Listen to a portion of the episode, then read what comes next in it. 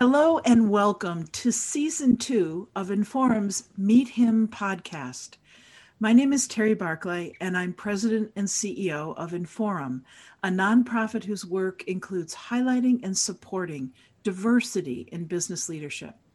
The Meet Him podcast series introduces listeners to male leaders who share what they've learned about the value of diverse leadership in their companies and in their own leadership journeys. And I am just absolutely thrilled that joining me today is Bob Krestakos, Vice President Global Operations at Steelcase and the executive sponsor of the Steelcase Gender Equity Network. Welcome, Bob, and thank you so much for joining me today. Thank you, Terry. It's nice to be here. So I know we've got a lot to talk about. Um, so we're just going to jump right in. Um, Let's do it. As executive sponsor of the Steelcase Gender Equity Network, you must have some really great insights and experiences to share. Um, so let's start with what's your understanding of implicit bias and how do you work on identifying and addressing your own hidden biases? Sure. So, you know, my understanding of hidden and implicit biases are, you know, these are things that uh, people believe and the values that they bring. And it influences the way that they make decisions and the actions that they take. Some of those biases are, may not be well understood, you know, to the person. And getting them out and talking about them and understanding that they're there, I think is a really big step in managing them in the appropriate way. So, uh, one of the things that we do as a leadership team is we have roundtable discussions with our employees. That's what we call them. But the idea is simply that the leader does a lot more listening than talking. And what we want to hear from people is how is it going? You know, we have simple questions to try to get them talking about do you think things are getting better or worse? Why do you think that? How do you feel about that? As we have those discussions and, and, as you can get a group to open up, you certainly learn a lot about um, how they're feeling about decisions, how they perceive them. And it reveals a lot of, of the biases of a person and of an organization. So we do these on a regular basis for exactly these purposes. A couple of things, you know, became evident as we did them, a couple of recurring themes. Um, mm. One is, you know, the way uh, that we go about our hiring practices can very often have hidden biases in them. We can tend to hire people from the same schools, uh, the same kinds of profiles, the same kinds of backgrounds, and that doesn't always create the best diversity in the organization. So we have to be much more conscious about that, and we have to uh, take steps accordingly. One of the things that we'll do uh, as a way to address those biases is be very intentional about the practices, the hiring practices themselves. So we're developing approaches that we call, uh, you know, developing the talent slate, making sure that as we hire people from the outside and even as we do internal moves, that the, the slate of candidates has uh, diversity represented in those mm. uh, candidate pools. That's really great. And, and then we can draw uh, on who's really the best candidate. We don't have to make any decisions about uh, do we, uh, you know, do we take a candidate that's less qualified? You you naturally tend to find the best candidate if you've got a great candidate pool. So spend more time working at getting a good candidate pool before you make hiring decisions, and that tends to make things uh, go better and, and tends to address some of those biases. I just love um, I just love those insights. You know, I I think probably we've all, if we've been in the workplace for a period of time, we've probably encountered situations as we've gone along the way where we come face to face with our own bias. And, you know, I, I love the idea, the concept of implicit bias, because I don't think anybody wakes up in the morning and says, I'm going to discriminate against somebody today. you know, right. I think everybody's honestly trying to make the best decisions that they can for for their companies. Um, so those processes that you outlined really are very powerful tools for, um, you know, ensuring that um, you know you're holding we're holding ourselves accountable for being inclusive um, in our Yeah, approach. exactly. Yeah, that's really I also have a, I have a very great uh, HR partner that I work with closely, and she, um, she'll kind of tell it like it is to me about you know how I'm being perceived, maybe if I'm, if I'm not getting my message across the right way. It's a great partnership, and uh, you know she's been able to kind of steer me in the right direction at times when I've needed it. ah, that's wonderful. That's really that's really a good tip um, for all of us to make sure that we listen to the people who tell us the things that we might be missing. Right? It's important. So, um, what what are some of the things that a male ally? Because clearly you're an ally. Um, what are some of the things that a male ally can do on a day to day basis to sort of encourage and facilitate diversity, equity, and inclusion? Yeah, well, I think the first thing I would I would say to my male colleagues is you've got to get in the conversation. I think there can be hesitancy on our part, um, worried about saying the wrong thing or Mhm. you know being perceived the wrong way, and I, I feel that too. But you but you can't let that stop you from having the important conversations that you really need to have. You know, there was a great example of this that came from you know one of our own factories and I was uh, talking to two of our new materials supervisors, and they had both been newly promoted into their roles, and both women, and and these are very tough positions. You know, a, ma- uh, yes. a materials supervisor is right in the you know what I'll call the line of fire between how the plant operates and the supply chain, and their responsibility is to get the right materials to the right place at the right time. Sounds simple, right? Well, I think we've all learned during the pandemic that it's not simple. It used to be a lot simpler than it is. Um, but what can happen is, you know, plants can be very demanding places. They need what they need, and that, and and it's a very rigorous place to make sure that you get you know schedules completed every day.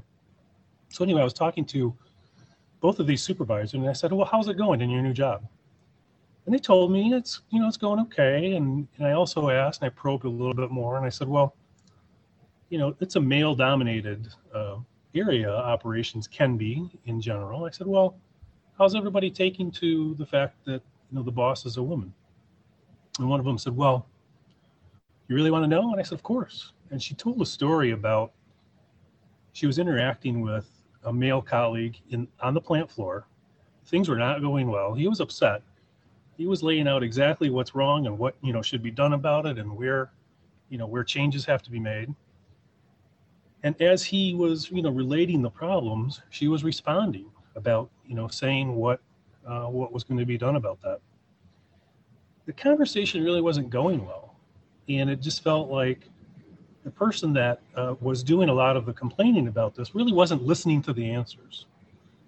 She had a teammate with her that worked on her team uh, who was a male colleague, and he kind of stepped into the conversation and he just he kind of positioned himself right right in his line of sight and said, "Are you listening to her? She is trying to work on your problem.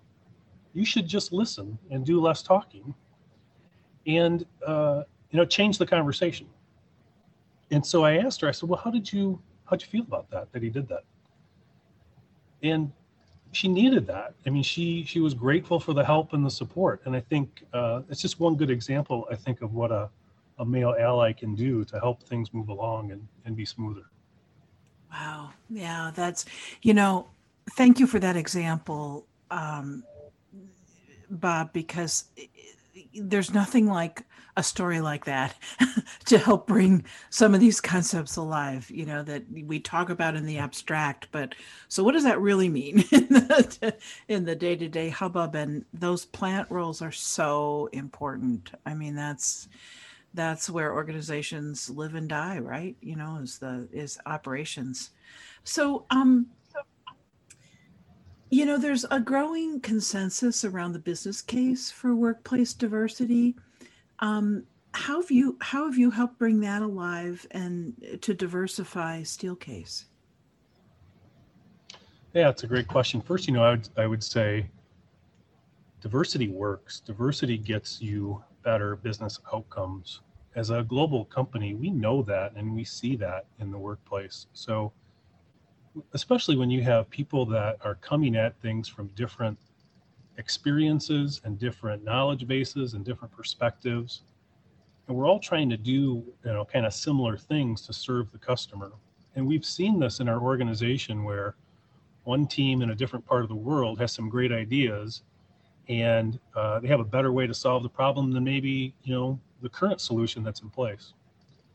So we really have to be open to that. So you know diversity across teams diversity within teams we talk about that all the time as a leadership team that uh, diversity is the path to business to better business outcomes we really believe that but we've got to be diligent about enabling it uh, supporting it fostering it encouraging it and those are some of the things that I think leaders uh, can do and should do to help it move along. Yeah, I I've heard so many stories over the years. When you're a global company like you are, um, you know, you have what a base. I know you're in Kuala Lumpur. You know, all just different parts of the globe, and there are very yeah. different ways of thinking. And it's interesting because, uh, in an odd sort of way, when you have that kind of global diversity, it helps you see more everyone to see more clearly the how the aspects of diversity um, because it's not quite so politicized right it's just a, a reality and um, yeah there, there's a very objective part of this where you know you can kind of look at you have multiple ways to solve the problem objectively which is the best way mm-hmm. and how did we get there mm-hmm. and uh, being open to those things and and fostering and cultivating that boy, that that works. that's that's great to hear. So you have been at this a while and you have just an incredible base of experience. Can you tell us about a time when you've learned a tough leadership lesson that you you might appreciate more in hindsight than than you did at the time? I know I have a few of those. yeah, I think we all do. I do remember one that um, goes back quite a ways. In fact, um, right around the early part of 2002, you know, our industry was coming out of a tough time after 9/11. The you know the whole uh, kind of world was reacting, and everything kind of got put on hold. Certainly, the first thing on people's minds wasn't uh, buying office furniture uh, for a while until you know some things got sorted out. So we had to downsize at Steelcase, and um, and uh, it was extensive. It was you know difficult. We did that, um, and uh, in the aftermath of that, we met occasionally as again in those roundtable kinds of discussions. Cross sections of employees would meet and talk about how things were going and how they were feeling. Um, I didn't have a you know, this was uh, 2002. I didn't have a high level executive position back then. I was just, you know, one of the managers, many managers in the company. I was in one of these roundtable discussions and we were all getting asked, you know, how are we doing and what do we think? And my feedback was, you know, I, I think uh, we just have to move along now. We just have to try to get this behind us. And as tough as it was, it's, it's just time to, you know, plow ahead and uh, get things done. And for me, that seemed totally right and totally logical. And uh, what, you know, to my surprise, though, uh, in that meeting, this made one of the other roundtable participants really react very, very negatively.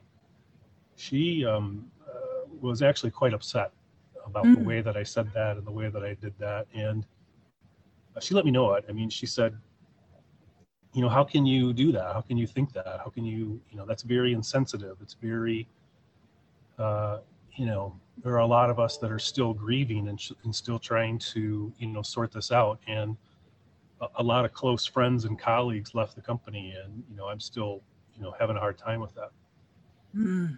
and uh, that was where she was and we were clearly not you know indifferent. uh, we were not uh, thinking about things the same it, it took me a while uh, to understand that um, she was right and, and I was wrong. Um, people need what they need, you know, in terms of how you how you deal with things and how you process things and the time it takes to uh, kind of deal with situations. We're all different, and you just gotta kind of realize that and, and let things take their course the way that they need to for individuals. And you can be encouraging and supportive and stuff, but um, but that was a that was a lesson that I've been carrying around for quite a while. What what a powerful lesson, and um, unfortunately, one that we seem to need frequently in the last year, right? Um, there's just been so much going on um, in the world. That's that's really. And speaking of things going on in the world, how how does the rapid pace of change within the organization, the industry? I don't know a single organization or industry that isn't dealing with just a very uh, a, a real, almost a crushing pace of change. Um, how does that affect your leadership style? Can maybe you share a story about a time when you had to adapt or to implement real change? Yeah, I think there's there's something that's going on right now in the in the present circumstances about changes that we've got to make to adapt. So you think about, you know, with the pandemic as the backdrop, everybody's working from home. So, you know, work from home is now suddenly a very big uh, consideration in our business where it has been traditionally much more about just uh, being in the office. So we've been uh, doing work from home. We've been selling things into retail channels and, and selling things directly over the web for quite a while. But things are happening at a much different scale now. So our traditional business model of always selling through dealers and dealers sell directly to customers and it's always a business to business kind of a transaction uh, now we're selling things directly on uh, store.steelcase.com or through Amazon or through Wayfair, and it's a very different model. You know, so earlier we were talking about hidden or implicit biases. It's very easy to see how our biases towards this traditional business model are very strong. It's like a reflex that is always pulling us back to the way we think things could be done or should be done, because that's what we're that's what we know and that's what we're comfortable with and that's what we uh, go back to. So it's been a big challenge to get uh, leadership teams and teams in general to think about no this this is different. This requires us uh, to be very agile and to be able to uh, to do a whole different business model that this part of the industry really needs it's a challenge. I mean, we, you, from a leadership standpoint, we have to stay with it and keep talking about it and keep reinforcing that you can't treat uh, this part of the industry the same way as you treat this part of the industry.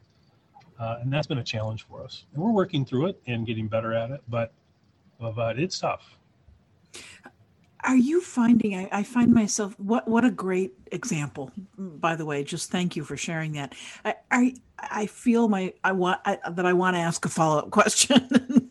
That's just as as the as the pandemic has sort of dragged on um and you know we we hope that there's change ahead that's for the positive as the vaccines become available um, have you found that as that time has passed that um, people it's are, are having an easier time dealing with change or are they just getting tired and it so it takes even more effort? Yeah it's a great question. It is it can be very fatiguing you know to be at home and to be you know in virtual meetings for eight hours a day um, and so, you know, what we're seeing is people will make adjustments. They'll invest in their home offices or their home work areas, uh, and that's creating a nice market. But it's still very, um, very different. And uh, you know, we we sort of uh, have to think about a lot of aspects of being in the office differently. There were a lot of things that that we do in, that we didn't really think much about. You know, the spontaneously running into people at the at the coffee machine or bumping into them in the hallway and having casual conversations. All of that spontaneous, you know, serendipitous encounter uh, doesn't take place as much. So you have to be much more um, scripted and, and prescriptive about how you interact with people. You have to schedule a meeting and get them on video, and mm-hmm. it's different. And I think people do have some challenges adjusting. So, before we leave this section, do you have a favorite quote that you'd like to share? I do. It's a bit unusual, uh, an unusual source. Um, it's from the boxer Mike Tyson, and he said, "Everyone has a plan until they get punched in the mouth."